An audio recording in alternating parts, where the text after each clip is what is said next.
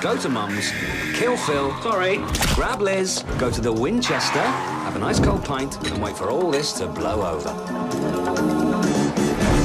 How's that for a slice of fried gold?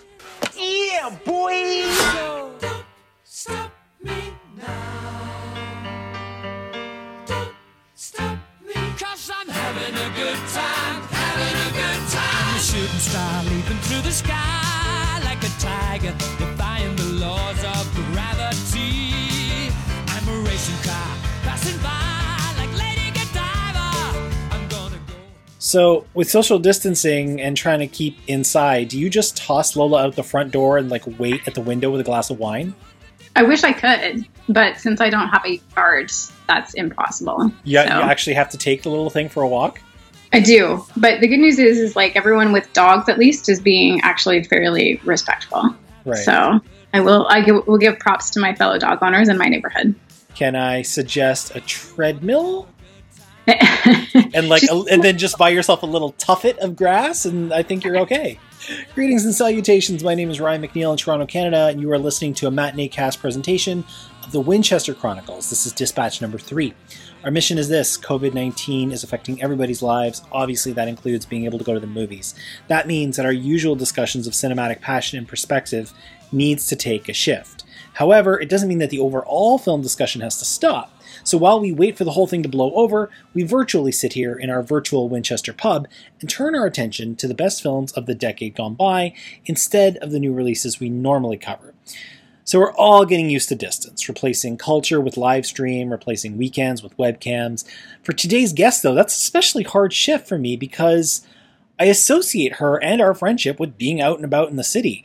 Whether it's sitting in a bar watching the last few at bats of a baseball game, or gathering with our friends and arguing about film over beer, or seeing concerts in arenas or tiny clubs, this woman and this friendship that I have been blessed with has been synonymous with getting out and around over the last five years that we've been friends.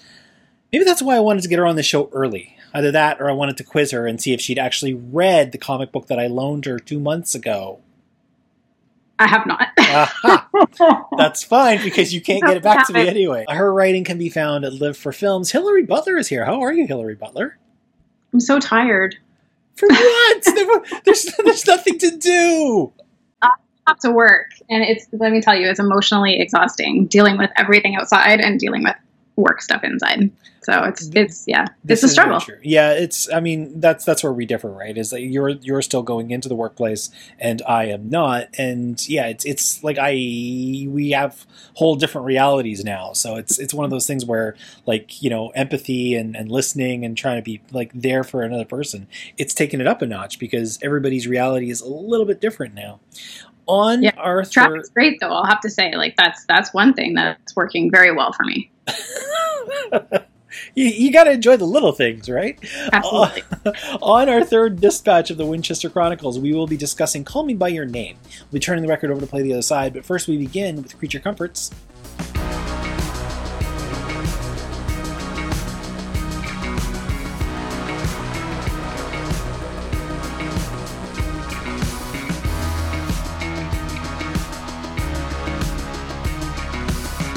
So, just in case you're still new here, Creature Comforts is replacing uh, Know Your Enemy. Uh, we're talking about what is keeping us company, what is keeping us entertained while we're all on lockdown. Uh, Hillary, get us started. What, what have you been uh, spending your time on when you're not talking down nervous pet owners and fight and, and enjoying traf- traffic-free highways? Uh, too many things. I, like I was trying to think of my creature comforts, and I think I've needed so many comforts that it was very difficult to whittle down. Like Well, we're, going to talk a long time about the movie, so maybe not, maybe pick one or two. one of the things that actually came out at the beginning of the month that I has literally gotten me through uh, some of the times that I've maybe felt a little bit lower is Dua Lipa's new album. So I'm very uh, future Oh. nostalgia is Yes, yes, yes, number one, a great title for an album. No kidding. Um, it- it's uh, yeah, I absolutely loved it. Um, but yeah, it's just a happy, danceable album, and I'm very glad that she decided to go ahead and release it. Um, despite the fact that many other artists are deferring their albums, so Yeah, that's been the tricky thing is like music in general is kind of in a weird place because, like as I said off the top of the show, concerts are gone. And I don't know if you read or not, but there's news that dropped this week that figures concerts actually could be gone for a year and a half. I know it's Um, got That is affecting the music that we're seeing, of course, because there's a whole ecosystem to the music that they create, right? Because they create these new albums, but then they got a tour behind it to actually make the money.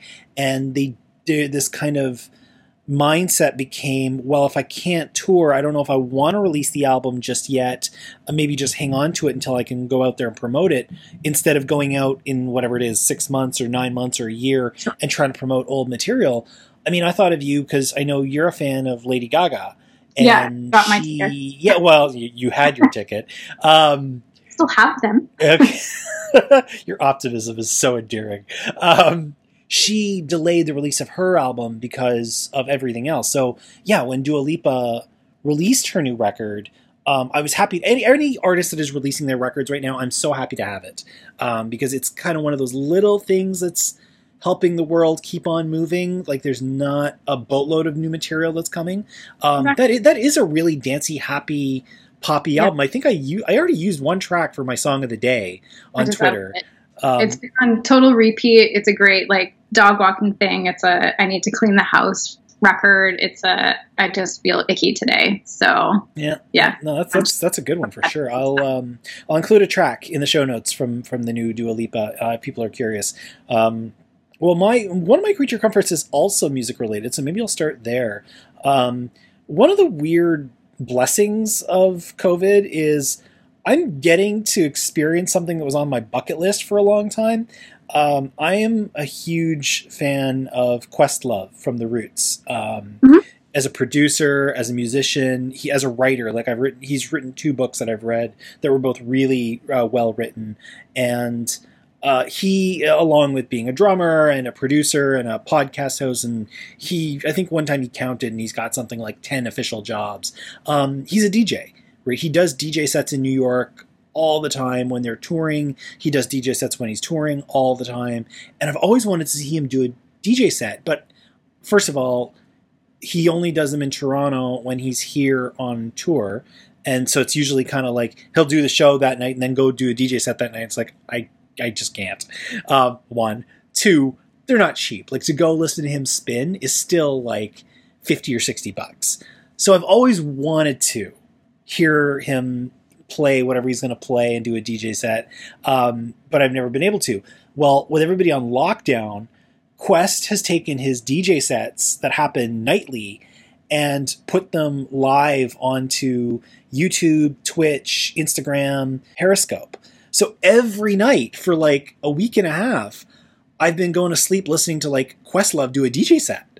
Amazing. Yeah, it's been fabulous. Now, I mean, the crazy thing is, so first of all, he just plays these cool mixes that happen to suit his mood or a theme that he's thinking of in a, in his head. Like the night that um, the night that Bill Withers died, he played a really big um, Bill Withers set. In the middle of all of this, of him getting started putting his sets on YouTube, uh, a gentleman named Hal Willner passed away from COVID complications. He's um, he's an SNL music producer. Um, Yep. All the Lonely Island stuff, he worked on that. All of the live appearances, he worked on that. And Quest had a really good working relationship with Wilner. So the day that he died, Quest was actually really out of sorts. And his show turned extremely chill. Like, you know, very low pulse chill. And it kind of turned into this group therapy, quasi meditative, self care community like hour and it was it was beautiful to hear it actually like it was kind of right when i was sort of starting to teeter with with everything Mhm. like it was on a day where the, where everything that we're going through started to get to me and it was gorgeous and he's like decided it's something that he wants to keep in the in the rhythm so he's he's done two of these now where it's lower key he talks about this like self-help book that he found that, that him and his co-host really draw a lot of inspiration from. If you don't want to stay up and listen to them because they're usually from like 9 to midnight or like 10 to 1 uh, Eastern, um, if you don't want to stay up and listen to them live, they usually hang around YouTube for five or six days. So right now, if somebody goes to the Roots uh, YouTube feed, again, there'll be a link in the show notes. You can listen to a bunch of these sets, and they're all like three hours. So if you want to put something on, and, and you know, and just kind of like you said, like dance around while you're cleaning the apartment, it's it's a good way to go. Yeah, we all have to like get out some of our energy somehow, right? Body comp classes at home, like online, that that's helpful. But uh, yeah, you got to do it somehow. I mean, the last two days I tried meditating. That's going well. Uh, you got to start in short bouts, though, Ryan. Ten minutes. I, I got it. Like ten. minutes. I was I was good. It was like it was really nice. I, I, tomorrow. I might go for twelve. Yeah. By the time this show goes up as well, um, Quest is doing a whole weekend's worth of sets dedicated to Prince uh, because this weekend would have been the anniversary of Prince's death. Go check out Quest feed. Um, what else? What else have you been doing? What other creature comforts you got going on? When I'm not driving myself crazy trying to do my puzzle, which I haven't done a puzzle for like a decade, so I just decided to buy a puzzle. What so kind, what what puzzle did you get yourself?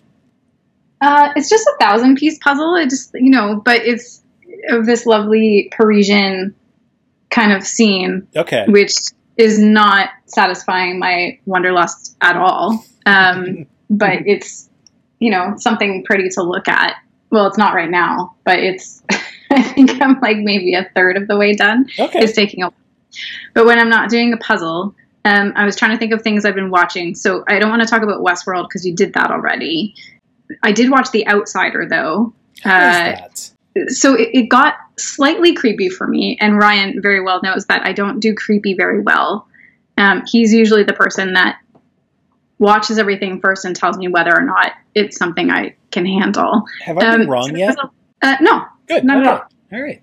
So there was a slight creep factor to it. Um, people in hoodies were a little bit touch and go for me for a couple of days. I mean, it did have its like Stephen King strangeness uh, to it, where it gets a little bit more. I don't want to say ghostly, but Okay. First of all, does it become really paranormal? kind of, yeah. I mean, there's a spiritual kind of thing to it, a paranormal thing to it uh, that isn't apparent, I guess, in the first three or four episodes. stupid question. What is it about? I've seen the ads for it on like HBO whenever I'm on watching something else, but I can't actually deduce what it's about. What is what is the Outsider actually about? probably a good thing. I mean, I don't want to spoil it. So, because I, I think that's easy to do. Okay. It- the opening premise, I suppose, is basically that uh, a kid in a town uh, is found murdered, and it's a murder mystery trying to Okay. figure out who killed this kid. So that's the opening premise. But it, in Stephen King fashion, it's it you know unravels into something a little bit And is Yeah. it self-contained? Is it one season and done, or does it look like it's a story that's going to go on for a few more seasons? funny, I guess, because it, it I, I think it was based on like a, sh- a short story or a book or something, but um, they have in a way left it open, Okay. I guess, but it is completely self-contained. So if they, I guess, if it was very successful and they felt like they wanted to do some more and bring Ben Mendelsohn back, Okay. uh, they could do so. I mean, I, I'm always in favor of more Ben Mendelsohn in everything. Um, I know you're. I know you just started watching another show, so tell tell people about that one. Yes. So, the, but that was just so only one episode has aired, but it got me very excited because again, it's hard to keep my attention in a lot of these things right now. Like I start watching something and then I'm on my phone or I'm, you know, someone's texting me. Have So you tried meditating? uh, only short bouts, Brian. Um, so, Sorry. So last night, I finally managed to catch up with the first episode of Run, um, which is uh, the producers behind Fleabag, and uh, Phoebe Waller-Bridge is part of that producing uh, group uh, with Domhnall Gleeson and uh, Merritt Wever, who I love, um, in this little half-hour HBO show. Um, which for the first five minutes, I had no idea where they were going with it, and I absolutely love that. I still don't actually know how they're going to do a whole series of this. Well, what I love, I so I watched that too. I, I I just caught like a sliver of a trailer for it, so I didn't really know what I was getting in for. Except I like these two actors. I like these showrunners. Sure, what the it, it- it's on HBO. They do good stuff. All right, what the hell? Exactly. I watched it. Yeah. yeah so exactly. i just i just kind of ju- just went for it right like you like when i started watching i'm like what am i getting into like it feels like I'm dropping into a story four chapters in or so Yes. because it just starts with her sitting in this car looking at a text on her phone that says run. And you don't like running from something, running for something, what's going on and then it's it's that it spends much of that first half hour keeping its cards so close to its chest and not really giving you a lot. It takes the entire first episode to figure out these two people knew each other in the past and now they've reconnected on impulse for reasons we don't know and Yeah. just that they both followed this impulse and we don't know what either one of them has left behind except that we know they've both left a lot like by the time they get done with that first half hour we know that she's an architect and he's like a self-help guru um, Sure. so it's and not she seems to have family, I guess. Like we find that out. they both seem to have something. That's that's that's the thing that I Yeah. like is that it, it hasn't spelled out to us what each one of them are really leaving behind. The people trying to reach her seem a little bit more adamant than the people trying to reach him. Um, Agreed. I, I love that first episode, and I, I'm I'm really looking forward to this I'm show. so excited to watch like more because I don't know I don't know how they do an entire series of this. I don't know whether we're going to get flashbacks of their life. I don't know like I have no idea where it's going and that excites me. I don't Yeah. like it when it's all spelled out for me. I've, I'm quite happy to be especially with these two actors. I'm quite happy to go in and keep going in blind. yeah, like, just- yeah. Me too. Me too. I, I can't wait. My my. But it's kind of funny because all of a sudden my Sunday went and got really stacked because between Run and Insecure and Westworld and then Killing Eve Killing came back last week. It's like Yep. I've got you know, and John Oliver is on again, so it's like I've got stuff to watch on Sundays. Holy shit! I've got nothing to watch the rest of the week, but Sundays is Yeah. when I've got everything. Sunday Um, is the best. My last creature comfort is uh, I finished a book today because of course I did. Um, I finished Just one, Ryan. just, one, Ryan. Yeah, just I, I finished one. I'm working on two at the moment. It's weird to call this a creature comfort because it's heavy, but it, I I can't deny that I actually found it um, deeply deeply engaging at a time where it's hard, like you said, to really focus on anything. Uh, I did the audiobook of Know My Name by Chanel Miller. Um, she was the woman who the um, Stanford swimmer uh, raped a few years Oh. ago. Uh, Yep. And when she was um, his accuser, of course, she had to go by Emily Doe. Like she couldn't use her name or her identity for fear of reprisal, for fear of harassment, for just you know the way the law is set up. And so now it's several years later, and she wrote this book last year to tell her story, to give her voice um, a proper platform, because a lot of people, myself and yourself included, were really uh, drawn to this woman's voice when her um, statement, when her closing statement was published. Um, and that's a part of the book. Like that's the the last thing in the book is her statement in full, and it's actually a lot longer than a lot of us had read. It's crazy because the book gets a little more than halfway done. I'd say it gets like 55% of the way finished, and the guilty verdict comes in.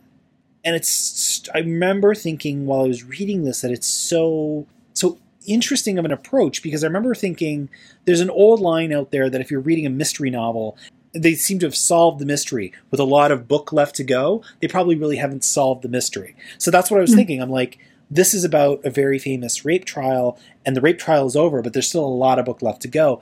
She uses that extra time because, of course, it wasn't just about innocent or guilty, but it was about what that case came to symbolize, what her role in what would eventually become Me Too and justice for victims of sexual sexual abuse and harassment would become over the years afterwards.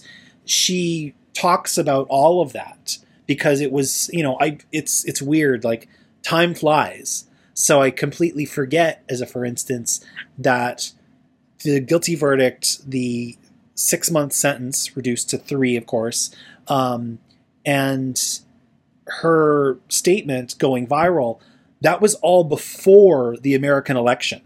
Hmm. So she went through all of that, and then Donald Trump got elected, right? So it's so she starts talking about that and how that all kind of turned into this firestorm of accountability and justice and some really vile attitudes on the other side and people acting like things were okay when they really weren't and yeah listening to it as an audiobook it took a few minutes to really get used to it because she narrates a tad on the slow side so it's it's probably not a long book but she's reading it slower than I would read it. So it took a little while to kind of get used to her rhythm, but it was incredible. That's a. It seems like heavy subject for this. Hey, if it caught your attention and kept your attention, I think it's important to have.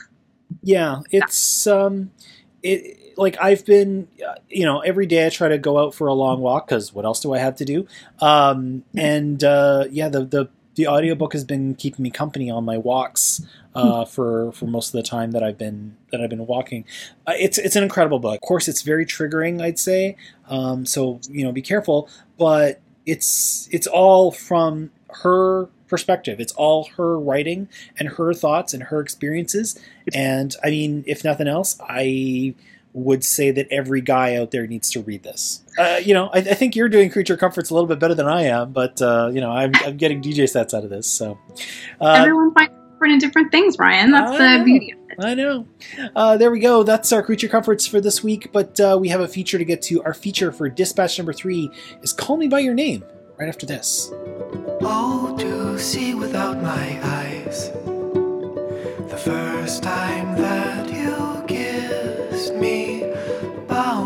boundless by the time I cried. I built your walls around me. Call Me By Your Name was released in 2017. It was directed by Luca Guadagnino. It was written by James Ivory, adapted by the novel uh, written by Andre Aciman stars Timothée Chalamet, Armie Hammer, Michael Stuhlbarg, Amira Casar, and Esther Garrel. For the second dispatch in a row, we have a film set in the past, this time the summer of 1983. Call Me By Your Name takes us to northern Italy, where the Perlman family are vacationing in a villa and welcoming a grad student to intern for the patriarch, Professor Samuel. That's Stuhlbarg. The grad student is Oliver, Armie Hammer, tall, handsome, charismatic. He has an ease about him that draws everyone towards him, including Perlman's son Elio. That's Chalamet. From moment to moment, we can see in Elio's eyes that he is more than just curious about his summer roommate. He's actually drawn to him. Eventually, his interest is reciprocated in a romantic fashion, and the two men share in the sort of connection that can shape an entire life. Halfway through this coming of age tale, Elio's mother is reading to the men in her life from a 16th century story called uh, Heptameron, and she comes to a choice that faces the English knight, uh, the central character in that story. She reads aloud the words that end the chapter Is it better to speak or to die? That quote and that question cut to the core of stories like Call Me By Your Name, stories that hang on a singular moment in a person's life that could have been missed, or even spared, if you prefer, if the person in question had stayed silent. Seems like a good place as any, doesn't it? Pop quiz hotshot. Is it better in regards to this film and in regards to however you want to take this to speak or to die. What's interesting in this film, I don't think, is Elio ever truly speaks. So after that, he they go on a bike ride, I believe, into town, and he has this exchange with Oliver, but they don't actually verbalize completely what they're feeling for one another. Um, so they actually don't really speak. They realize what's in between the words. He speaks it in a way that's not completely verbal, I guess. So I found that kind of interesting because I actually wrote that quote down about better to speak. actually talk about because like shortly after that, um, you know, he's Oliver says to him like, "Oh, you know so much," and Elio goes, "Oh, how little I know about the things that matter." Um, and that kind of starts their exchange of them realizing that they have these thoughts about one another, but they don't actually ever really say it. It's at the end when I guess Armie Hammer says, You're making things more difficult for me, when you realize that they actually have said a lot in between their sentences. So you think he would have been better off going with die? No, I don't think so. I think he spoke. I just think he didn't speak. He he just didn't use his words maybe as his mother was kind of insisting that he do. I think that she was telling him a lot in that story. Yeah, Um, yeah. He didn't speak the way that that that that knight would speak. For me, like to answer my own question, I I go with speak. Um, Mhm. You're gonna die anyway, so you might as well go out like a blaze of glory, as the old saying goes. The funny thing is, you know, you were saying that Elio doesn't really speak after they bring it up, but the funny thing that I latched onto in that moment is when he mentions that they were reading the book and you know and Oliver's like is that the one with do you speak or die? Oliver really has nothing to offer in return. Like I mean here's a guy he's an older person he's a grad student. He should have a teeny bit of knowledge wisdom and experience under his belt. Here's a perfect opportunity to uh, you know draw somebody into yourself by offering up some life wisdom and he just kind of shrugs it off mhm. maybe that's what speaking gets you One of the things that struck me as interesting about Elio's character, and it was it, this is I think the third time i've watched this movie, so I was trying to pick up on some more little things, but he's he's more forthcoming as a young man than I would have expected, right? Like this this uh, realization of attraction isn't coming from Oliver's character No. at all. It's it's it's all him, and I found it interesting because I'm not sure that you know as a young person we like I personally wouldn't have had the bravery or strength to do that. Um, so I, I found that inter- an interesting thing.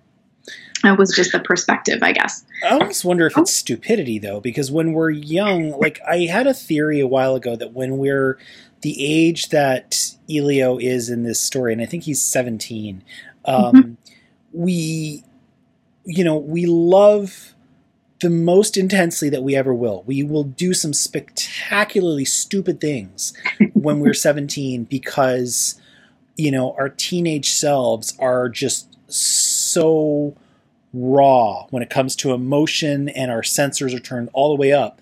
So we will act on things in our adult lives we wouldn't even consider think doing. So yeah, you know, Elio acts on and articulates some his desires. Um, you know, if not necessarily his feelings. You know, in a way that you or I probably wouldn't tomorrow. But at the same time, I don't think he would tomorrow either if he was our age. Uh, probably not, uh, especially with what he learns in the course of the No, movie. exactly. You know, I remember. So the first time I saw this movie was at TIFF. Of course. Um, of course, uh, it was a 9 a.m. showing. oh, Um, man. those showings are tough for me. I still loved and connected with this movie, and I think there's something about it that brings out the scars that you bear from those first from that first love maybe you had, or that or that feeling that you had um, from that first real relationship or that connection that you had that makes this film stick with you. And so, even though I haven't watched it that many times, I actually think about it fairly often.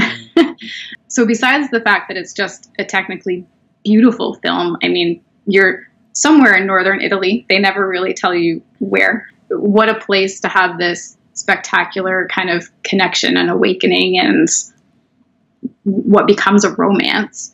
And there's some truly romantic moments actually between the two of them and I don't know that that just really was a feeling I don't get from that many films was having as deep a connection with what Elio I guess is going through.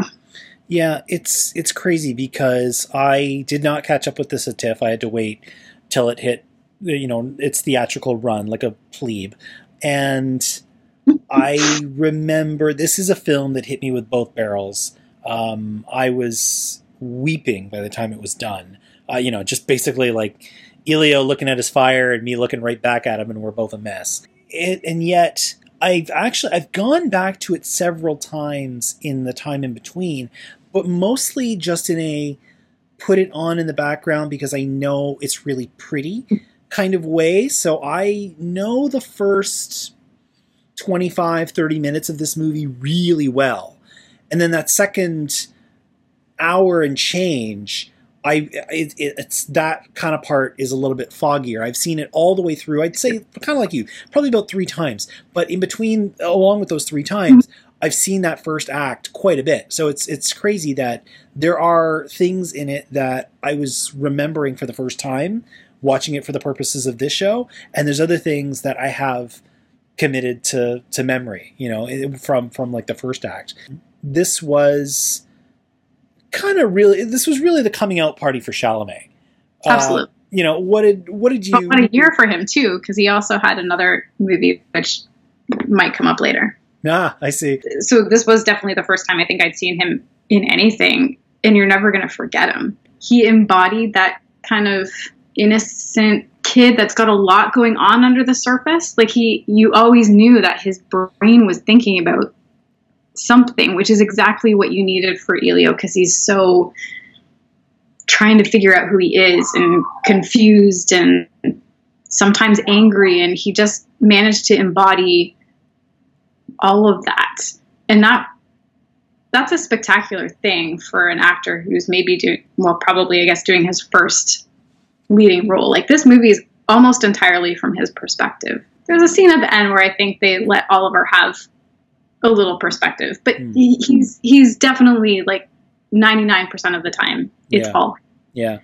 It's, it's, it's tough to carry and he does it exceedingly well. Yeah, it's crazy because I mean, he needs to be a few different things at once. Like, you know, there's times where he's bratty and there's times where he's sort of trying to preen and there's other times where he's just so doe-eyed, lost in the you know in in the like in the face of this you know basically Greek god who's coming to stay with them, this grad student. um, what I think is really cool about him as a like as a casting choice, um, you know, and, and he's really young in this movie. I think he's what is he, 19 in in real time? I don't know. Um, I mean, the character is 17, which is problematic in its own right, but it's Italy, so what are you gonna do? Um, there's a scene where Samuel, where the where the professor is talking about like the um, the slides that they're that they're cataloging of all these Greek and Italian and Roman statues, and he's talking about the the male bodies that they that they represent and the ambiguity in the in this particular series of bodies. You know, they're not Daniel type muscular, you know, alpha male type bodies, he talks about how they're more ambiguous. Um, they're more androgynous almost is, is kind of what he, he, he leads to. And it's funny because Oliver actually kind of shoots him a look when he brings it up. It's it's a great little moment where he's talking up these bodies. And Chalamet, at this point in his life, he's very much in that physical state. You know, mm-hmm. he's he's got a little bit of meat on him, but he's still like really, really kind of elbows and knees. Um, and, and it's it's a physical he, like I mean he seems to spend half this movie half dressed. Um, yeah. So he really kind of you know he's got a physical nature of this performance. Um, both in the way he carries it and what he physically looks like at this moment in time, mm-hmm. that suits the character and suits what they're trying to say about you know that type of man being desirable. He's still he's very um he's still very awkward with himself. Oh God, yeah. It's like there's a there's a moment when they're they're going to the beach. They're about to dig up like dredge up this statue and they go to the beach and as he's like walking away from the camera he pulls his shirt down yeah. over his bum and that that moment to me i'd never noticed it before but i'm like his his character is so awkward with himself that he still feels the need to kind of adjust himself in these little ways when he's around Oliver and when he's in it, it little details like that that I think whether he meant to do that or not, whether he thought about it or not, that just made me think that he embodied him so well. Well, and that's what I love about you know the character being the age that he is in the face of the the person that he desires is you know, having having been one myself, teenage boys are idiots. We have no idea what we're doing. We have no idea who we're supposed to be, what we're supposed to be, and it's crazy because he embodies that so very well. Both when he's with the woman from town who he's kind of got a thing for, Marzia, and certainly when he's around Oliver, he's there's sometimes where he's trying to act cocky, and Mm-hmm. in there's other times where he's just so awkward and so you know not knowing just even how to sit in the chair. Um, and other times where it's it's just it's incredible to see. Now on the other side of all this, we have Armie Hammer hmm right? Who in this movie combines an amazing amount of charisma with vulnerability. Isn't he just a character that oozes that charm, right? Like as you said in your introduction, and rightly so, he draws everyone to him, and at the same time, he's he's a man that recognizes his weakness for indulgence. Mm. Um, you know, at the at the beginning of the movie, he's he sits down to breakfast with them, and they're like, "Oh, I'll have more eggs," and he's like, "No, if I have them, I won't stop." And like, you know, he's a guy that downs his juice all in one go, and I think that's one of the things that holds him back from Elio is because he know he he knows himself too well. Um, he's a man that likes the things he likes. For most things, no apologies for that. He's cocky when he needs to be. He holds himself like he knows like the very good looking man he knows he is which which is what his character needs to be like he's he's something else on the outside and something else on the inside and i think he played it exactly the way he needed to It's kind of crazy because I think before this movie, he was like this close to kind of slipping away into more of a B-list type actor because when he first like not after he showed up on the scene with um, Social Network, uh, Hollywood really wanted to make him a leading man. Uh, Yeah. You know, like the, the guy was the Lone Ranger, and when you think in your head, what does a leading man star look like in Hollywood? He looks like him. You know, six foot, like eleven, whatever. Like the guy, the guy could play center for the Raptors. You know, he's huge. He's blonde. He's ripped, and yet he was getting like he the parts that he was getting weren't really doing him a whole lot of favors. I mean, he was Prince Charming in Mirror Mirror and he did Man from Uncle, but none of those got a whole lot of watch. And then he goes and does something like this where he's still playing a prototypical leading man. He's still playing the object of desire. But like you said, he's doing it in a way that's a lot more vulnerable, a lot more emotionally honest. And I think this may have given him a whole second act that his career might not have might not have got otherwise. Like he might have just kind of tumbled down into, as I said, like B-list type characters, if not for something like this, which is much more of a complex part. I, and i hope that's the case because like he's and i'm not just saying this because he is extremely good looking he's very interesting to watch. Um, even his voice and his cadence the way he speaks is interesting to me. I don't i don't know why i find his voice weird. There's something kind of nostalgic about him right? Like he's your typical he's your Cary grant. Like Yeah. he's you know he's got that old hollywood feel to him that we don't always have. And so i find him very intriguing. And I, I just yeah i'm interested to see what else he can do that isn't stereotypical leading man like give me some gritty Armie Hammer i'm good with that I mean it's cool. Like he's gonna be he's in a Ben Wheatley movie coming up. He's in a Taika Waititi movie coming up. Uh, Kenneth Branagh. Now I say coming up, but Lord knows when. When Um, is. Yeah, exactly. um, you're right. His speaking voice is it's incredible, and he he like I mean he uses that a lot in this movie because I mean a lot of when he's speaking, uh, he's he's he's got to show range because there's sometimes where he's being really standoffish. Like there's a moment where uh, Elio is trying to tell him, "Hey, take this approach with that girl, and you know you'll you'll be in." And he's like, "You know, dude, shut up. I'm just going to do this my way." And he just shuts him down so quick and so well that there's like nothing to do it.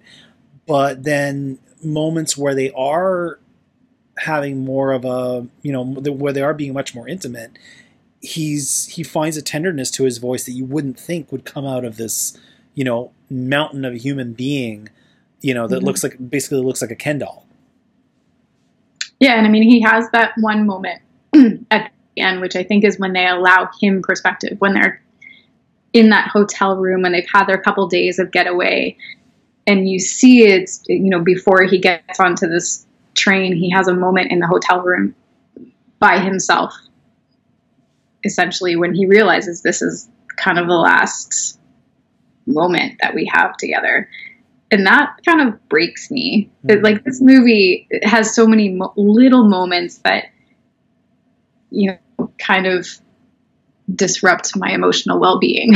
it was a great time to be watching this movie, I think. Yeah, I mean, it, there's there's the obvious scene which I'm sure we'll talk about, but like this moment is very I don't know, it's it's small, it's subtle. It's the one time that you're seeing things from his perspective really. Yeah. Uh, and I liked that they gave him that. Yes. Uh, no, we've been you know spending whatever we like 15, 20 minutes now talking about the guys at the center of the story. Um, but there are two really interesting women in this film, and I wanted to talk about them because I don't think that they get enough discussion. So we have we have Marzia in the middle of this movie, who is the girl that Elio is uh, interested in, and in the middle of the movie they have sex. She's got an interesting little role in all of this because she doesn't get a whole lot of time to actually articulate what she's feeling, but you can see that she is really, she's certainly really attracted to Elio, but at the same time, she can tell that something is really up.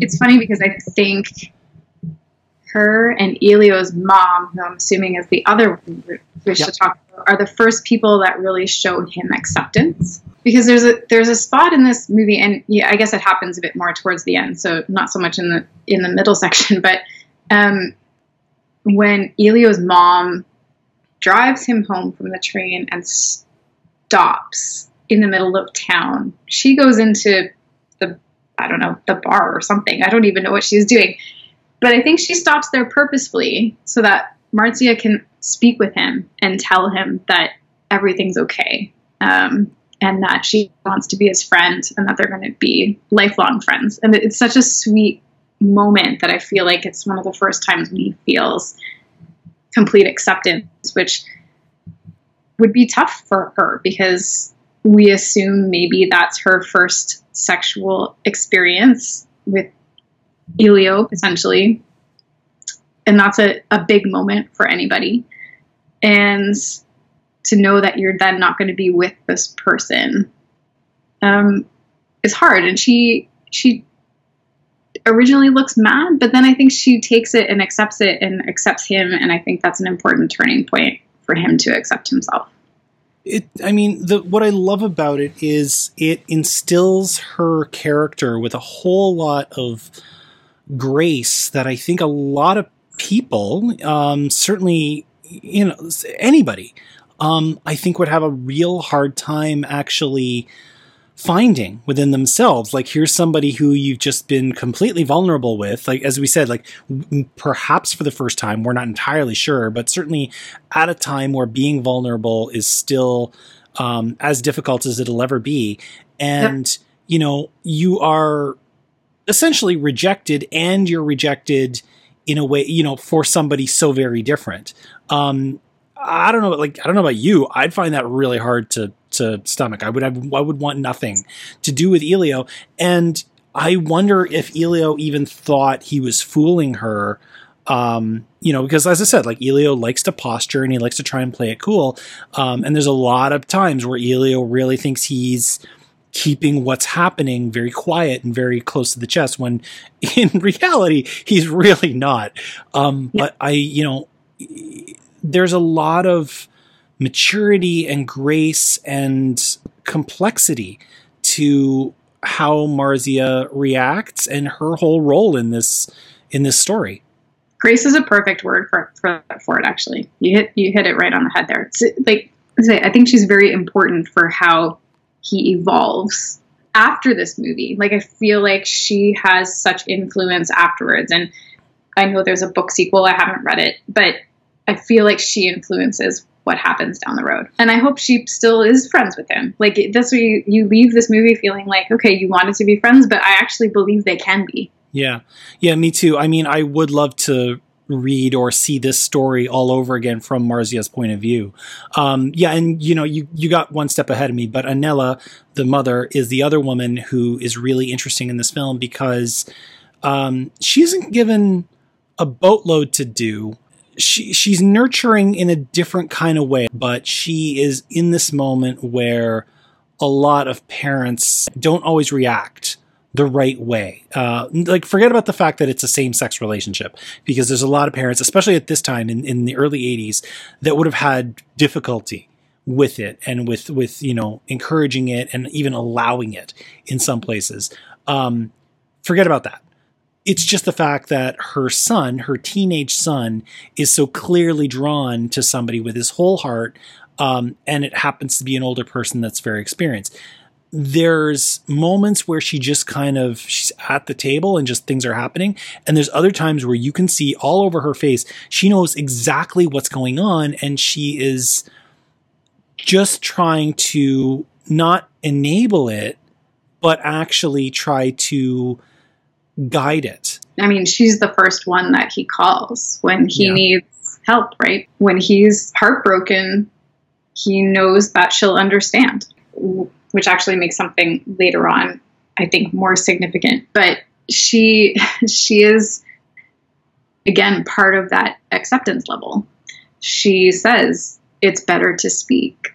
He knows there's a reason she's reading that yeah. to him.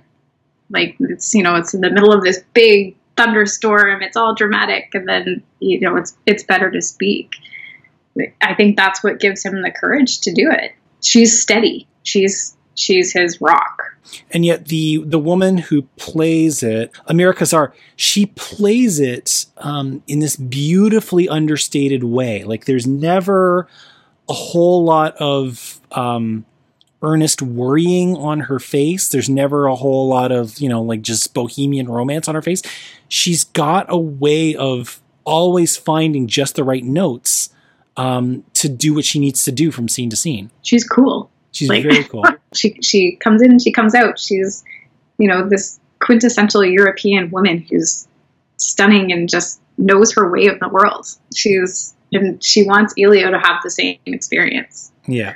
Was there anything that you noticed about the movie rewatching it that you didn't really notice the first time? I didn't realize how much fruit symbolism there was in the movie um, because I wasn't really looking for it the first time. But I mean, even like the apricot talk.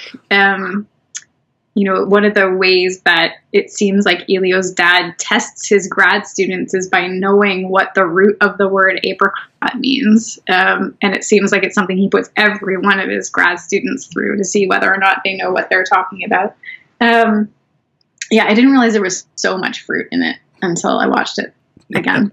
it's it's funny because when it when it did arrive at TIFF, all of a sudden I was seeing all sorts of allusions to apricots, and I thought it was, I thought they were peaches. Um, but I was like, "What? What's the deal?" Well, I am like, "What? What is going on? What what role does this play?" It's and a peach later. later, but I'm like, but watching it, I'm like, "Oh, okay. So that's what we're doing." Okay. Yeah. All yes. right. So I didn't realize that but we don't need to get into it any further. I mean, like different conversation. I mean, props. Listen, I, I, I can tell you that that that I did not see that one coming. I, I thought it would factor into things some way, somehow. That was not where my brain went. So good. No, you've read the you've read the book though. I read the book long after I saw the movie. Okay, so, but that that scene is directly from the book. I oh, understand. Yeah. Yeah, yeah. yeah so, and I, I know that I've read some stuff that the director was like initially didn't know whether or not he was going to include it because he thought it was something that would be a lot more metaphorical in the book. But then they tested it out. I guess it worked. So, you know, it's a little shocking moment that kind of solidifies their intimacy, I suppose. But yeah, it's. Uh, I mean, I mean, it kind of it's it's funny because the whole thing is just so emotionally raw and so keyed up that you kind of need this moment of just pure juvenile impulse in the middle of it to, to you know to kind of break everything up. Otherwise everybody would just be on the verge of of either tears or orgasm or both the whole movie. Um the one i mean it's crazy. The one thing i happened to notice on rewatch it's um it's strange that I noticed it considering that I had to watch it on my laptop. The sound of this movie is incredible. Like like there is so much going on in the background, whether it's water or whether it's birds or whether it's the bells in town. Um, you know, it's it's a movie like we always get so caught up in how it looks because it's, Sure. it's sexy and it's handsome and it's you know it's northern Italy in the summertime. So just turn any camera on and you're going to get a good image. But the sound of this movie is so immersive um, that I don't think I, I kind of latched onto that the first time. And as I say, it's everything from making sure that every time they're in town that you can hear things like scooters off in the background or bells chiming, even times like you mentioned that thunderstorm that happens outside their windows. It's an it's a movie that I don't think the sound of this movie gets enough credit. Can I say that my dog actually freaked out with the thunderstorm? Um, she thought it was real. So that's a good testament to Oh. Well- how good the sound was. I see you and I raise you because my cat was going crazy because he was looking for the birds. Fair enough. So Yeah. it's animal approved, this movie. So Absolutely. clearly, to see it. yeah. There are three songs in the middle of this movie that I have to talk about because welcome to my show. Um the you know, there's there's a an old song and then two new ones. Um and it's I always thought it was so cool how they embody these different moods. So we begin with Love My Way, this 80s pop dancey number that I think I mean, first of all, I just love listening to that song.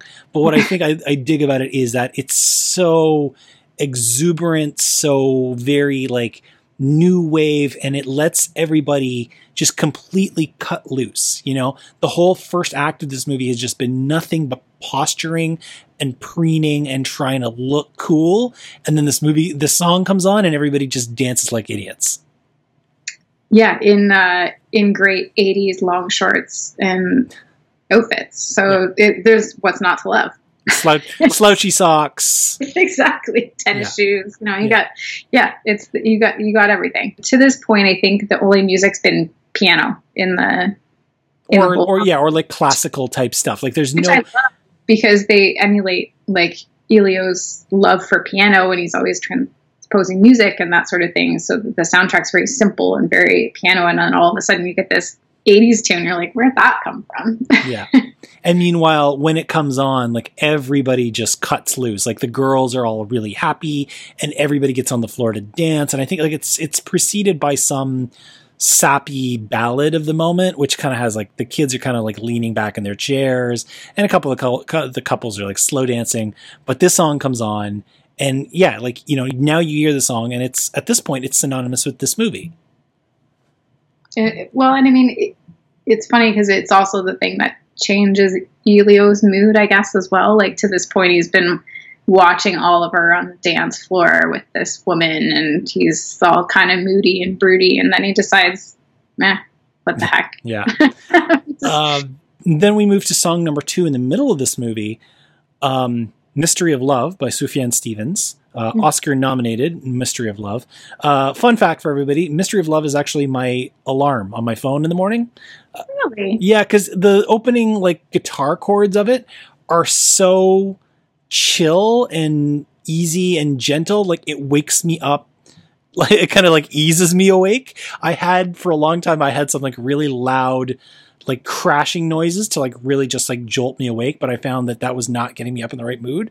So yeah, if you listen to the opening chords of "Mystery of Love," that's the first thing I hear every day. Um, it's this beautiful bittersweet song that plays right kind of at the pivotal moment of their affair um you know kind of at the moment where they're they're both off in i think they're in rome um they they they leave town they're they're they're away and they've taken the train and they're on their own at this point um and the bittersweet nature of that song is is perfect for that moment I mean, again, they found the craziest locales with waterfalls and all this stuff to, Yeah. to kind of encapsulate their their trip and their, you know, yeah, kind of giddy time together, I guess. But um, yeah, I, I like that song. That the last song is what gets me. But yeah, it's oh so you pre- you prefer visions of gideon over mystery of love Yeah. Okay. Well, I mean, okay, Yeah. so we'll, we'll skip to that one. So we we basically have to listen to this song from end to end. This absolute melancholy song Yeah. from start to end, while Timothée Chalamet stares at us and cries. Yeah, pretty much. Yeah. and that, and uh, that's why do you love that one more? Uh, why do I love that one more? I don't know. I guess because at the same time, I mean, he's crying, I'm crying, and so this melancholy song just it kind of matches my mood. It's not that I don't pay attention to it; I do, but it's I don't know. It just makes me feel what he's feeling. Yeah, it is. Melancholy is the perfect word for it. It's kind of nostalgic, I Mhm. guess, in a way. Yeah, it's. I mean, it, it's it's crazy because you would think that after coming up with something like "Mystery of Love," that there wouldn't be another song in the same, you know, by the same artist in the same vein. But then along comes "Visions of Gideon," and you know, it, yeah, it it bums you out and it, it makes you cry right along, and it speaks to everything that's going on inside his head, even though we don't really need him to speak. Um, and it just it really shows kind of what kind of a songwriter Sufjan Stevens really is. Um, it's crazy because I mean, Call, Call Me by Your Name was nominated for Best Original Song that year in a year that was actually just kind of stacked with great songs. It was the same year as this as um, Greatest Showman, um, and it was uh, ultimately the year that Coco won Best Original Song.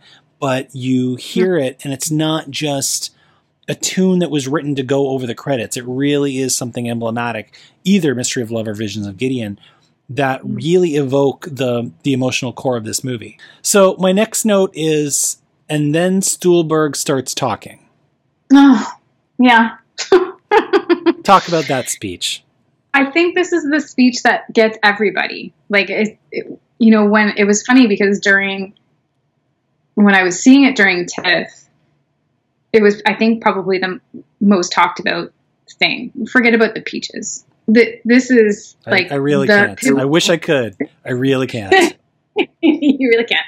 Sorry, go Um, on. But this is this is the pivotal part of of the movie, and yet it's also a little bit debatable as to what exactly it is he's getting at. Because I think there's two ways you can really look at his speech, and I understand that dir- or the writer of the book has now said it is one way or the other, but I think there's the way that you can take it in that well he's universally accepting and almost proud of what Elios found with Oliver and tries to make the point of almost, you know, it's better to have loved and lost, uh, you know, and how lucky he was to have this.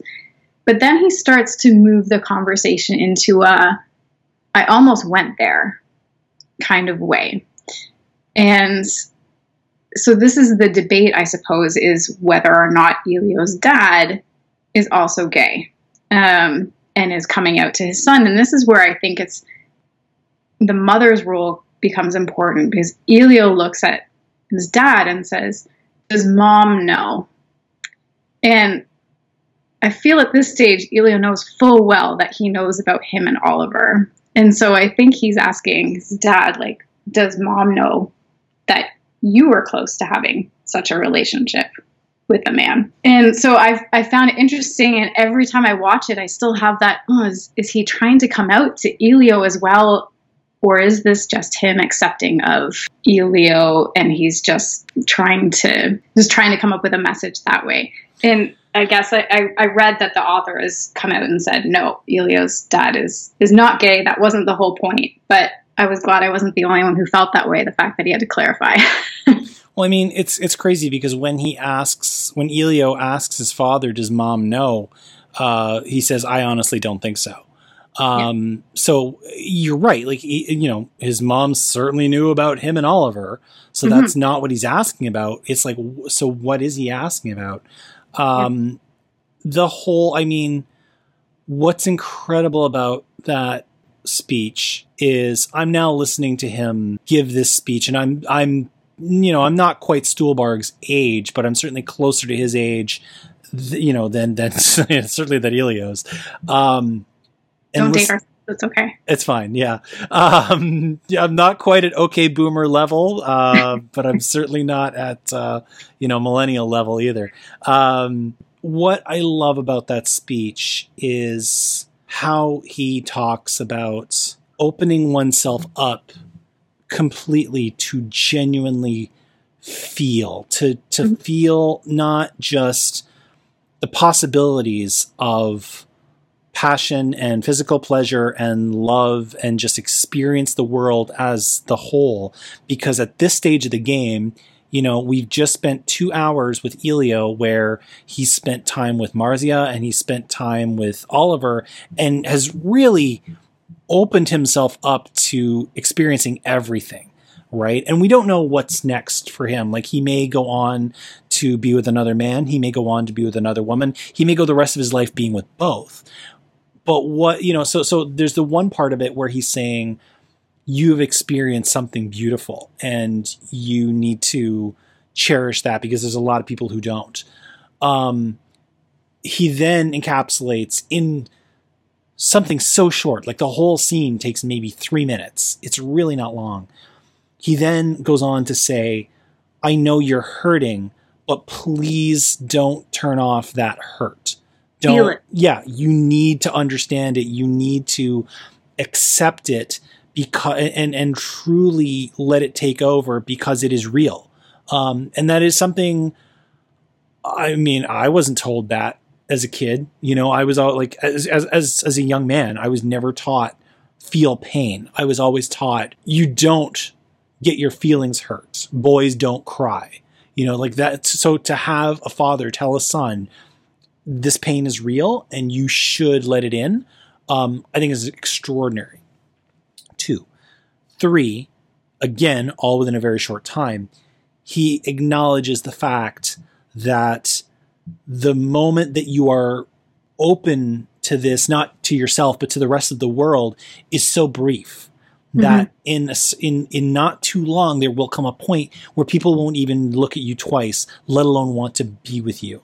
And he said he's basically saying you you are at, you you are right now limited by nothing. Just please enjoy it because I am at the stage where I am limited by so very much. I don't know if there is necessarily a parent out there in the world that would speak this honestly with their a with their kid, b with their son you know, yeah. like if I ever wanted to point somebody towards a film that epitomizes modern masculinity, this would be the movie. Forget about the gay story in general, but just listening to a father talk to a son in terms of what it means to be a person and a man, this is the way that everything should be spoken of.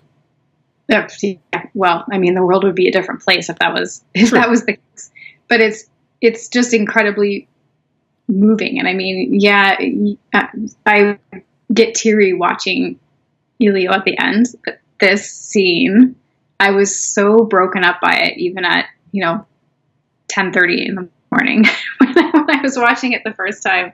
And the whole audience, you could just hear in the air that everyone was so hanging on his every word and I don't know that there is a scene that I can remember that I I was just so enraptured by what an actor was saying, and I I can't even picture anyone else delivering that speech now. No, me neither. It's it's it's incredible because the whole rest. Like, I mean, he's got a lot more to do than the mother. Um, you know, the, yeah. if, if I've got a knock on the film, it's that the parents aren't quite given the proper balance, that he's got a lot more to do than Elio's mother has. But that said, here's a guy who goes in there and just he absolutely clobbers out of the park what he's there to do in in a very short time and like you say like it gets me every single time the first time i saw it i was a mess by the time by the time he got to the end like and then and then elio goes and cries I know. you know, I'm like, I am not already screwed up enough. You're gonna just have him stare at me and weep. Yeah, all right, sure, we can do that. Um, it, it's Stuhlbarg is one of those actors who every time he's in something, I'm automatically interested. Um, so, th- and this may be his best performance, and I know that that's heresy because he, here's a serious man, but still, um, you know, this movie then leaves us staring at Elio while that fire dwindles down. Yeah. Does that ever not affect you? No. Uh, it's so you, you you kind of evolve from that scene that he has with his dad to hearing this news about Oliver and to experiencing his heartbreak all over again because you've already experienced it once, right? He already Yeah. had to leave Oliver once, and now he has to emotionally detach himself from Oliver, which I don't think he'd done to that point, right? Like he'd physically distanced himself, but I don't think he had emotionally detached himself. So watching that again, like like what actor wants to be right here, like in a scene, and have to cry that close up for minutes? Yeah. like it's has to be exceptionally hard. Um, and again, it's he gets to you because we've all felt that. We've we've all had to do it. Like as I said, this, this movie brings up all the scars that you've had of first love. Um, and I think watching him in that scene, you can't help but remember your own, and that's why it's so affecting. I mean, I think that's what's incredible about this movie is that on the one hand, it's obviously a queer story, but on the other hand, it's not simply a queer story. It's a story of, you know, first love and first attraction and first heartbreak kind of all baked into one. And, you know, it, it's that whole thing of Roger Ebert and the empathy machine. You, this, this, you don't have to be a gay man to appreciate this story. Uh, I don't think you know it's it's not. It's so transcendent because we, like you say, we've all been there. Yeah. You know, And I think one of the best ways of just encapsulating how much we need stories like this from all different aspects of life on the screen, because I think this so beautifully demonstrates how you can respond to everyone's story. You don't just have to watch a man and a woman on screen to feel things. Um, we need to see everybody's stories. And um, this was such a wonderful example of how everyone's love story matters. yeah, yeah, totally.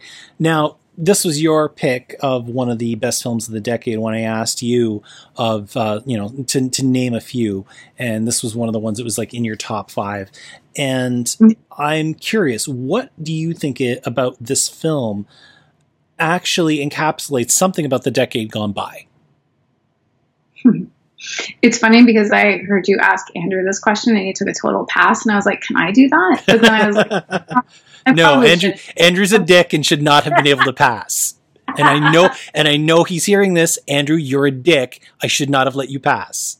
Andrew, I would like to say, uh, liked my list of the decade the best, so he is in my top books now. Um, Andrew's a dick, and I should not have let him pass. um, does it encapsulate a decade? Well, maybe not from an emotional standpoint, because I think we all have moments in every decade where the emotion of this movie can totally reflect what we feel. Sure. Um, I would love to think that maybe it is a very good example of new stories being told, and maybe in that way it does help to encapsulate a decade of some progression. Is it enough progression? Maybe not, but uh, you know, I can't think of you know a movie like this potentially being shot, you know, 30 years ago and having it be such a critical and you know success.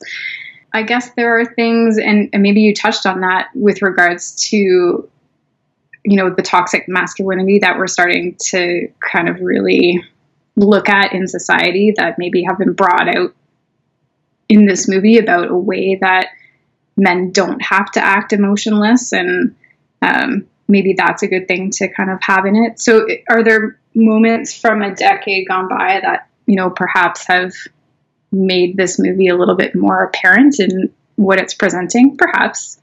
I mean, every decade has love stories, right? I guess it's just what made this one special. This decade, we had this movie, and then the year before it, we had another movie about, uh, you know, a queer love story that actually went on to win Best Picture. But a decade before that, in in in the aughts, we had a story that was also about a gay romance that everybody critically and and film fans seem to adore that just seemed to be too much. You know, there there was a year what you know there, there was a moment in time where a film seemed to be so head and shoulders above everything else, and yet when it came time for Hollywood to to kind of recognize itself, is like, no, we're not ready. You know, so it's in in that respect of what you're talking about, and I do absolutely agree um, with what you're saying about um, masculinity and how this decade we're really examining that again. Um, those are things that I think it really kind of em- embodies where we were, where we are, and kind of where the ground shifted, even if it was just a little bit. Because I mean, let's be honest, we have miles to go in terms Absolutely. of anything like that, both in terms of queer acceptance and in terms of shifting the ground on masculinity. I think for me to answer my own question, what what this movie encapsulates about the decade. I think about the moment early in the film because it's a part I've seen over and over and over. As I said, that first act I've seen like twenty times. Um, I think about Elio doing his um, rehearsing his classical number on the guitar and then going to the piano, and he's Yeah. being a little twerp. And he's playing a version of a version of a version. He's, you know, I, I can't remember the exact composers. Yeah, yeah. I'm like, good, good move. All right.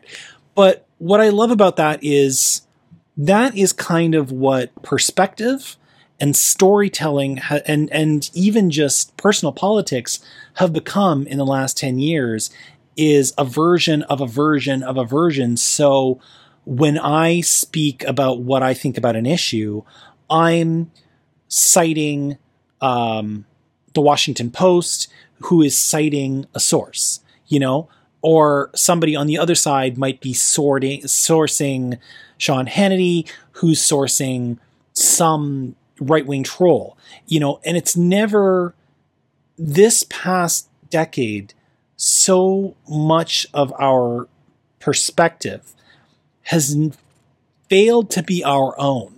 It's usually a version of somebody else's version of somebody else's version. I mean, you know, shit, this podcast, a lot of times I'm citing other people's opinions of these movies or reviews that I read or discussions that I had. And it's all kind of blending into my brain until part of it is mine, but part of it is what we talked about, and part of it is what you talked about with Andrew, even though he's a dick, and what I'm not letting it go. You know, what Andrew talked about on his show. So it becomes a version of a version of a version. And on the one hand, sometimes that's good because more voices kind of lead to better clarity. On another hand, it's not good because you don't get any original ideas or original thoughts. So I think that is, and, and and we've really dialed it up this last decade. You know, we've really dialed up, well, you know, CBC says, um, and and kind of gone into this really strange place. So I think that's that's kind of where we're at, a version of a version, and we need to get back to like our own ideas. You know, we need to get back to our own compositions, not playing it the way Beethoven would play it, the way Mozart would play it. we end every piece here on the matinee cast with a souvenir, something tangible or intangible. We are both refrained from choosing fruit for this answer. I'm disqualifying that right now. But that's Um, Hillary Butler, what would be your souvenir from Call Me By Your Name? So there's a part in the movie, and I want to say it's maybe a third of the way through, where he's writing in notepad. Um, and as he walks away from the notepad, it blows in the wind, and you can see kind of what's written on each page. One of them, he's um, says, uh, "I was too harsh," and he has like "harsh" written in big words, and then the other is, uh, "I thought he didn't like me," and so he's clearly writing all these thoughts about Oliver and like just his inner turmoil. And I want that notepad because I want to know more about what's going on behind the scenes. I mean, it's So crazy. We're, we're in this we're in this moment where everybody is posting pictures of what they look like when they were 20. By the way, you're you're up. Um, I can't can't wait to see what you look like at 20. Um, I I I want nothing to do with anybody seeing what I was writing when I was 20 and, and when I was 18 and 17 because that is just not good. Um, but yeah, you're right. Like being able to see somebody as raw as Elio, like seeing seeing his his thoughts would be incredible. Uh, my souvenir is um, there's a it's it's not a major plot point or anything like that, but I just think it's so damn cool. There's a pool on this villa that is so curious and strange and interesting, and it just plays a part often. It's not a big pool. If I had to take a guess, it's something like I don't know, eight feet by f- five feet. It's like Yeah. just barely big enough for like one full size Armie Hammer. Um, Yeah. but it seems so cool. I just I, I want to to it so gracefully. yeah yeah i want this pool i want to like go you know just hang out in this pool and like play some sufjan stevens and talk about versions of versions of versions because it just it i mean first of all i just want to go somewhere where i can go into a pool again let's start there right. but that Traveling period would be great. yes yes it would there we go. Call me by your name. Absolutely one of the very best films of the decade. I'm so glad hillary butler chose it and gave us a chance to talk about it full on this show. Um, hey maybe you think we're nuts. Maybe you think that this film is a piece of garbage. Or maybe you think that there are things that we did not talk about that that require discussion. Let me know. Ryan at the matinee.ca twitter facebook. Tell me what you think about call me by your name. We are going to take a quick break and come back right after this with the other side. Come on back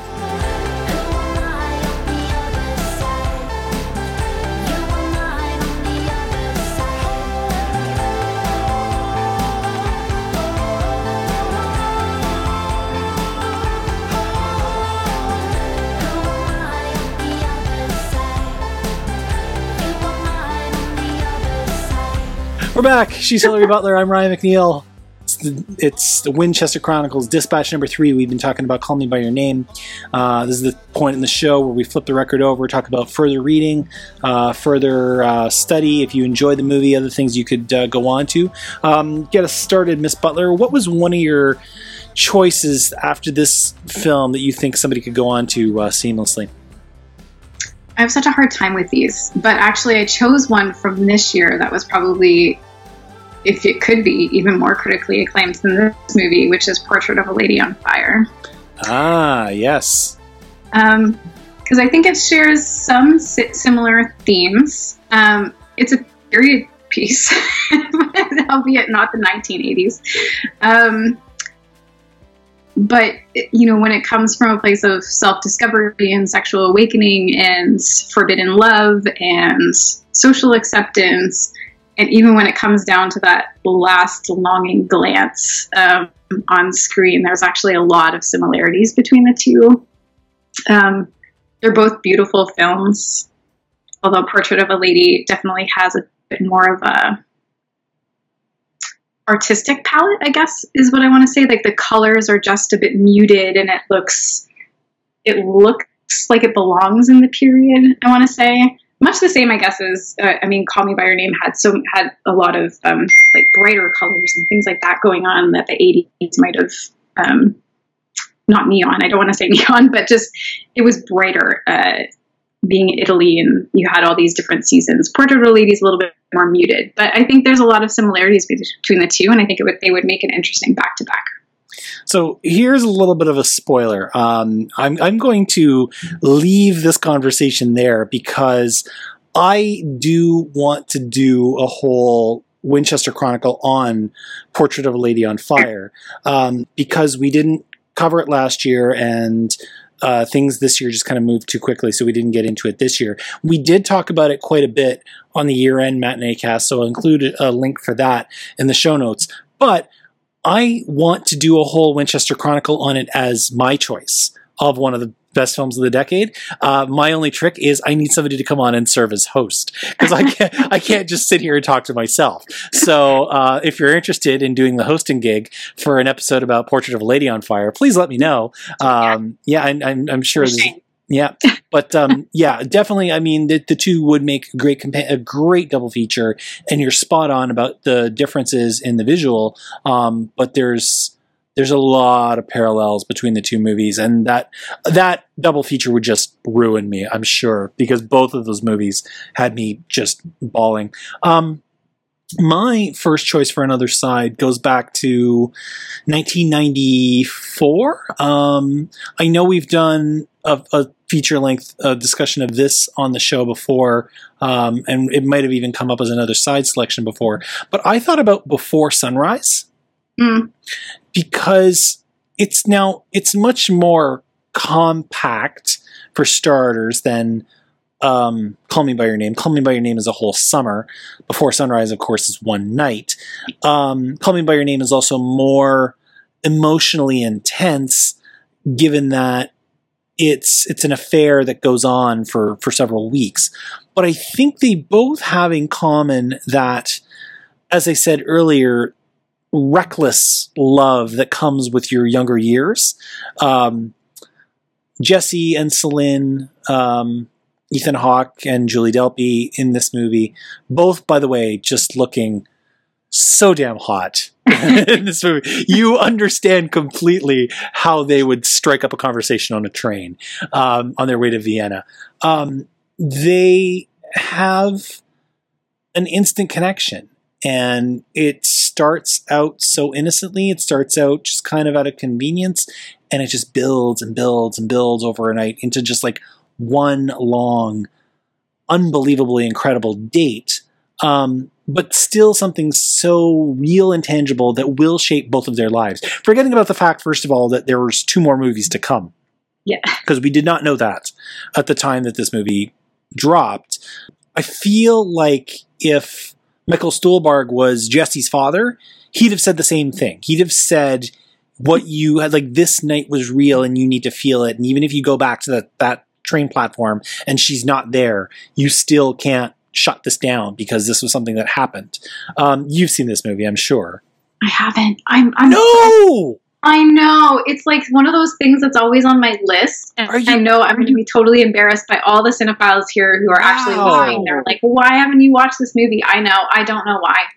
Uh, so have you seen any of them?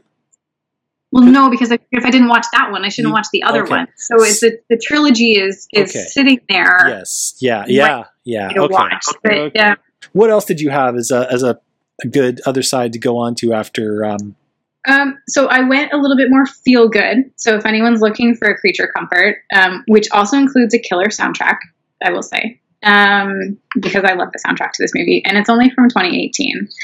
I'm going with Love Simon. So I don't know if you watched this movie, I did. because I, I think it found some audience, but I don't think it was like crazy huge. Um, but I loved this like teen romance that is again about a guy who's trying to figure out being gay in a very modern world of social media and you know people posting things and uh, yeah i found it to be very relevant. He could be elio in america 20 30 years later. Because there's a whole different landscape that you have to navigate these days and it did bring some of that into play. Plus as i say it's got an amazing soundtrack if you want to hear a lot of like bleachers. Music So we are both readers, and it's interesting that you bring this up because it's a movie that's adapted from a young adult novel. And I mean, you know, if we're talking about the last decade in pop culture and certainly in film, the dipping into the well of young adult uh, for inspiration and for content has been an incredibly mixed bag because on one side you have things that generally worked like Hunger Games or Perks of Being a Wallflower. Um, I would include this movie. Um, you know, for a certain audience, um, even a, a, a movie and a book like The Fault in Our Stars. On the other side, you have a whole bunch of movies that did not work, and I'm thinking about stuff like Maze Runner and Divergent, and yes you know, all there, there's there's some that I've already forgot. Um, this movie, I've never read the book. I don't know if you have. You read the book? i haven't read the book I mean, No. we, but we've both got time, so maybe we should. um, I could. It could Sure. probably come. It could probably bring me down a little bit after the after the Stanford rape book. Um, but it's it handles things. You're right. It handles things so well. Um, the parents in this movie, Josh Duhamel and Jennifer Garner. Um, eh, you know the the the the queer love story at the center of it. Again, kind of like what we were talking about with Marzia's role in Call Me by Your Name, um, you have one of the female leads in this movie. I can't remember which one it is. Has to Langford. Uh, what's her name? Katherine Uh, Langford. Thank you. Langford, Yeah. Thank you. Yeah, her character's name is Leah. Um, She was on 13 Reasons Why as well. Um, she has to square herself to the fact that you know she's she's drawn to somebody who is who's gay and who doesn't know how to tell her. And the complexity and the subtlety that comes with this. Now i mean the cool thing about it is like you say this is much more upbeat than call me by your name even though it deals with a lot of the same things because simon's voice like simon is so much more assured of himself even while being you know completely out of his depth than elio is It's just it feels good. It's like a warm hug at the end of this movie. I just yeah, I I loved it, and I walked out of the theater with a giant smile on my face. So if you're looking for that movie, Love Simon would be a good thing to end on. yeah, yeah. If you if you don't want to weep while looking at, at Timothée Chalamet, um, I you know of course I also deeply approve of this movie because it um, it includes um, Keiynan Lonsdale, who's on The Flash. He plays Wally West. Mhm. Um, he's he's one of the the core characters, and um, yeah, anytime you anytime you get the DCU into the into the movie, then I'm I'm on it. Um, well, I mean, one of the it would it would totally and completely be a missed opportunity if I didn't bring up um, a book here. I'm going to bring up Find Me, which is the la- the 2019 book that is the sequel to Call Me by Your Name. Oh, there's Ryan. Of course.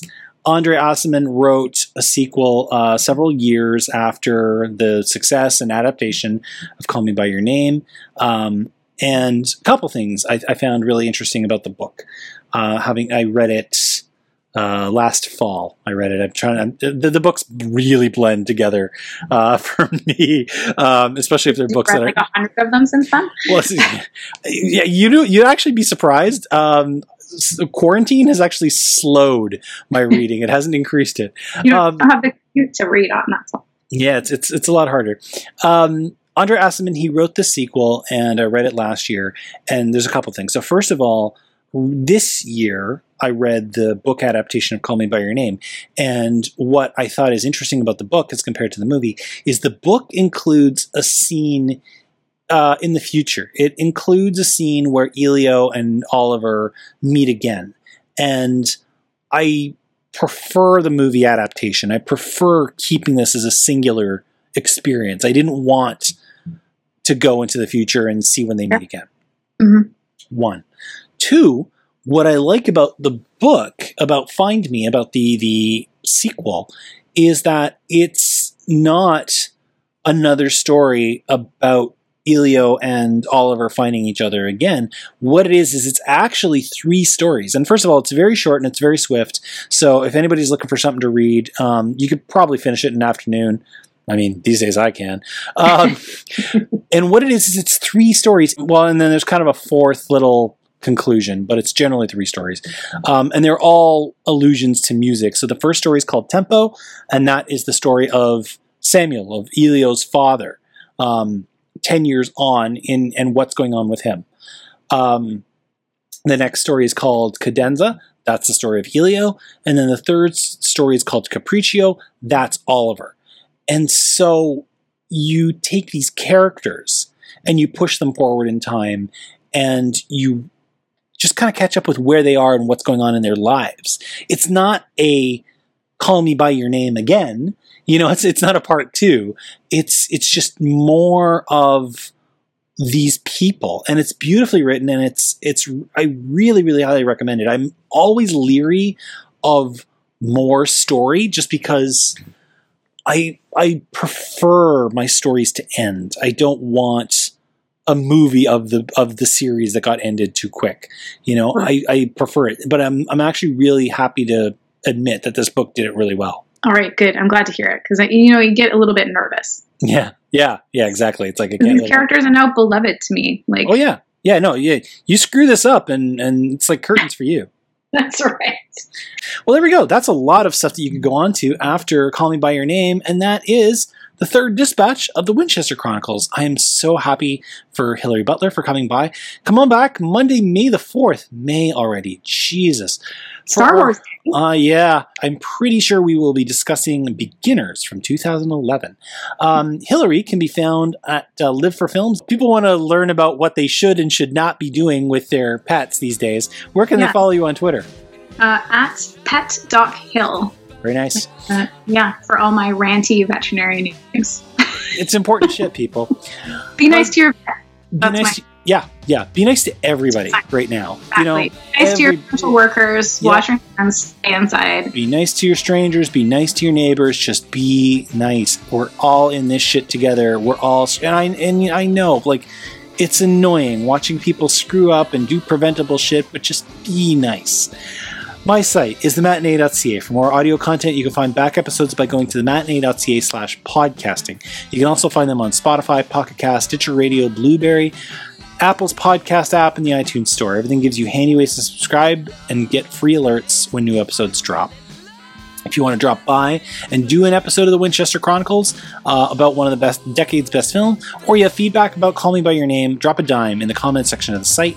You can email Ryan at thematinee.ca, Twitter, where I'm matinee underscore ca, or facebook.com slash dark matinee.